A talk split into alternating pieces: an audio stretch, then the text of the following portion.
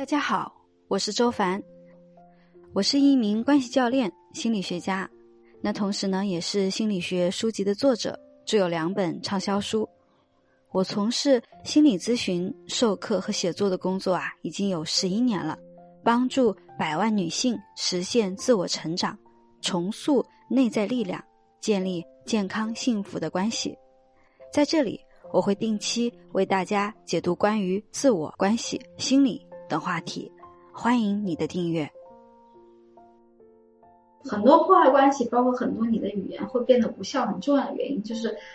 很多时候父母会因为这种过度的限制，首先你的话会变得很多，然后话一变得很多，他就没有力量。然后第二个层面就是你会太过于想要去让你的话变得很重要，而去彰显你的权威感。啊，我见过很多的孩子，当他们父母对他们有这个要求、那个要求，这个不可以、那个不可以的时候，然后那个孩子会非常不服气的说：“凭什么我要听你的？”好，然后父母就会说：“没有凭什么，因为我是你妈，或者是因为我是你爸。”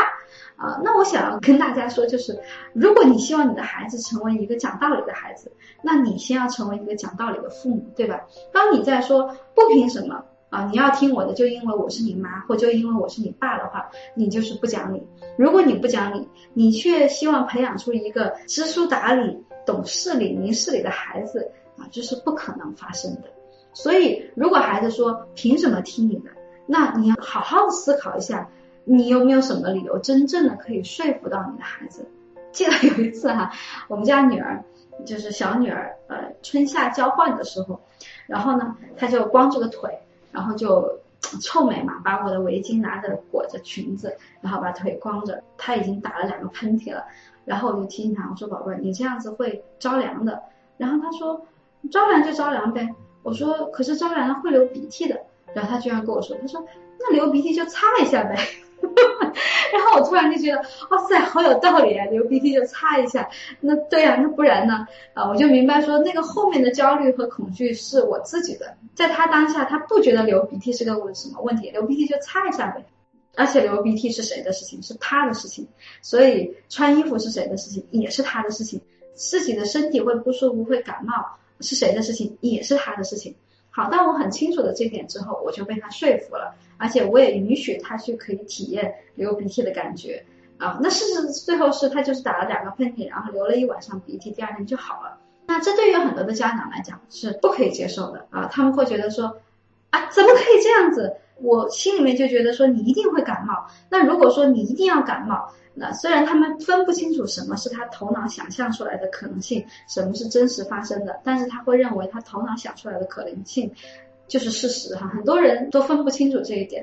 呃，这也是一个人他的内在的意识状态提升的一个标志。当他能够内在的意识境界越高，他越能分清楚什么是他的想法念头，什么是当下真正发生的，他就不会被他自己头脑中想出来的一个东西所创造出很强烈的情绪。嗯，他就明白说，那只是我的一个念头，他会把他的注意更多的放在当下，不被自己的焦虑啊、纠结啊、惶恐啊所带跑啊。所以，当一个人没有办法分清楚这些的时候，他就很容易思绪很繁杂啊，失眠呐，头脑的这些念头、这些声音停不下来。所以，当你作为父母，你有足够的弹性，你是可以允许你的孩子说服你的，你是可以跟你的孩子沟通的。那么你的孩子就会变得很讲道理。你可以讲道理，因为你是可以被说服的，而不是说你的跟他的沟通只是一个姿态。你只是说我是一个愿意沟通的父母，但是最后的结果一定是你要按我的来啊，这样子就是一个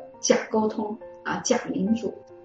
那还有一些就是很多的父母，他们在这个过程中就不能做到像我刚才说的这种有弹性。他们常常会觉得说，我在家里就应该是说一不二的。因为他们会认为说我的权威很重要，如果我说了一个事情不可以，然后你求了求我，我又答应了，这样岂不是会显得我的语言很没有分量吗？这样子不是显得我的这个呃很没有权威吗？好，所以他们就会说我说不行就不行。好，你看，当你是这样的时候，你的孩子就会学习到这种态度，你是这么倔强的。固执的、不可以松动的一个人，那么当他学会这种模式的时候，他和你相处，他也会学会。所以，当他要一个东西的时候，他就没有办法松动，说我不要；或者当他不要一个东西的时候，他也没有办法被说服。因为这就是你教给他的性格啊。而且在这个过程中还会有一个更大的问题，就在于说，当你认为不可以就是不可以，无论他怎么哭，无论他怎么求情，无论他多么清晰的跟你表达他的想法，你都是不可以的话，那么你在这个当中会给他的性格当中植入一种很重要的部分，叫做习得性无助。习得性无助就是让这个孩子在后天学习到一种强烈的无助感。这个无助感就是他长时间的体验到一种感觉，这个感觉就是无论我做什么都没有用，无论我做什么都没有办法改变现状，都没有办法得到那个我真心想要的东西。如果这个孩子学习到了这种感受，并且他认同了这个信念框架，那么这对于孩子长大以后是非常非常危险的，因为当这个孩子长大之后。他认同了说，无论我做什么都没有用的时候，当他真的想要一样东西的时候，哪怕只碰到了一点点困难，甚至是那个困难还没有发生，他的头脑光是想一想有可能发生的困难，他就会放弃，他就会想说啊，你看，我想去参加这个比赛，但是我看一下有那么多优秀的参与者，他就会觉得说，嗯，我这个不要自取其辱了，无论我做什么都没有用，我还是不要选择参加。啊，再比如说，当他再长大一点，他碰到一个他喜欢的人啊，很优秀，很棒，然后他就会觉得说，这么优秀的人怎么可以跟我在一起呢？啊，无论我做什么都是没有用的。这种习得性无助会伴随他一生，在他选择伴侣、选择工作，包括他去做一些有挑战性的事情，他都会在还没有开始的时候，他内心就已经败下阵来。有一个非常著名的心理学的实验，就是关于谈习得性无助的。是美国的宾夕法尼亚的大学来做的这个实验。那当时呢，他们就找了两只狗狗，把它们分别呢关在两个笼子里，两个笼子里面呢都会隔一段时间就给它们电击。好，那第一只狗狗的笼子呢，就给它装了一个红色的按钮。那这个狗狗几次就发现呢，只要它的爪子触碰到那个红色的按钮，按下去那个电击就会消失。所以当它一旦发现这个之后，这个狗狗就很聪明，那个电击一开始哗，马上去按，电击就停止了。啊，第二只笼子呢也有一个红色的按钮，但是这个红色的按钮没有任何用，就只是个装饰而已。不管它怎么按，那个电机都会持续十五分钟，然后停下来，每天两次。两三天之后，第二只狗在笼子里面，每次电击的时候，它就是第一次最吵，它还是在笼子里面撞啊、叫啊，然后去冲那个笼子的门呐，或者去按那个按钮啊。然后到了几天之后，他就什么也不做了，他就躲在那个角落里面，就哦，就发出那种哭的声音。好，一周以后，这些实验人员呢就把这两只狗放出来，然后他又从外面找了一只野狗，然后呢把它们放在一个通道，然后那个通道呢过去之后是一片电击的一个网，就是在他们的脚下，然后那个网周围是一片空旷的地带，就什么也没有。好，然后他们就让这三只狗通过。那第一只狗通过那个通道之后，它就会走上那个电击网。那个电击网走上去以后，那个第一只狗会做什么呢？它会去找那个红色的按钮吗？没有，它感受到电击，哗一下子就撒开腿就跑了，就就离开了那个电击网的那个区域。好，那第三只狗就是没有受过任何训练的狗啊。当它通过那个电击网，它做了什么呢？啊，它也撒开蹄子，一溜烟的就跑不见了。但唯独是第二只狗，当它通过那个电击网的时候。当电击开始发生的时候，它被那个电量开始电的时候，第二只狗它就就地蹲下来，在那里嗷嗷的哭。虽然它周围什么也没有，啊，这就是它后天学习到的习得性无助。这只狗狗它的狗格，它的性格已经被一段时间的训练已经固化起来了，因为它内心就形成了一个信念，这个信念就是我做什么都没有用，我唯一能做的就是默默的承受。想象一下，如果你的孩子。习得了这种性格，他会怎么做？他会发现他在家里面无论做什么都是没有用的。那么他慢慢的也会发生不好的事情的时候，他不会去抗争，他也不会去争取，他唯一的选择就是默默的蹲在那里哭，然后去承受。啊，这就是他学会到的，在很小的时候被奠定下来的这个人格的模式。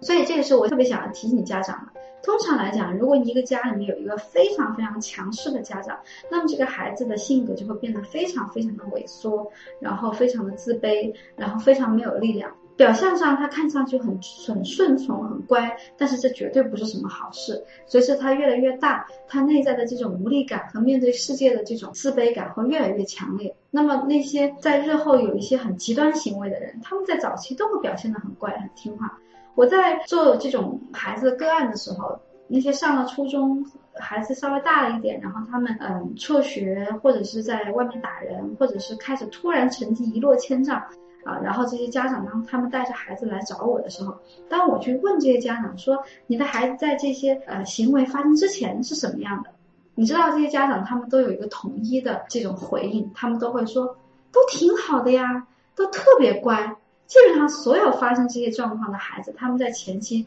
都是所有的家长甚至是老师心目中的模范孩子，就是他们很少抗争，很少叛逆，很少做出一些家长认为不好的事情。他们把他们所有的需要和感受都自己压抑下来，因为他们觉得说我不压抑也没有用。但是当他们压抑到一个临界点的时候，这些东西就会以一种非常负向的、很报复性的、很强烈的、带有极强的冲击性的方式，一次性的爆发出来。因为他们已经没有办法学会用平静的方式来表达，这个也是那些家里面的孩子很情绪化的原因。因为他发现，当他说我想要买这个玩具，好好的说，他的父母是不会答应的。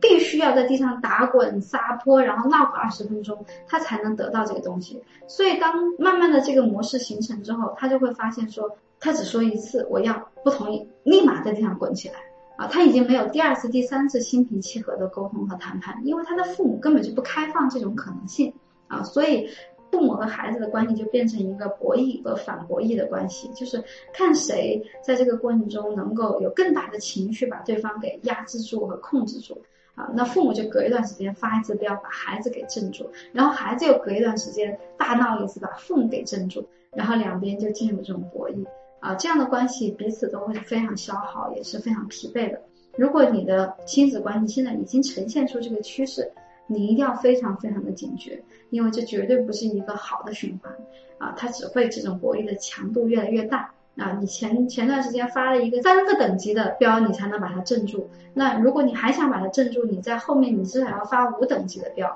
然后你会发现这个部分要不断的被强化，那这个家里面就变成了一个战场啊！我相信这不是你想要的家庭生活。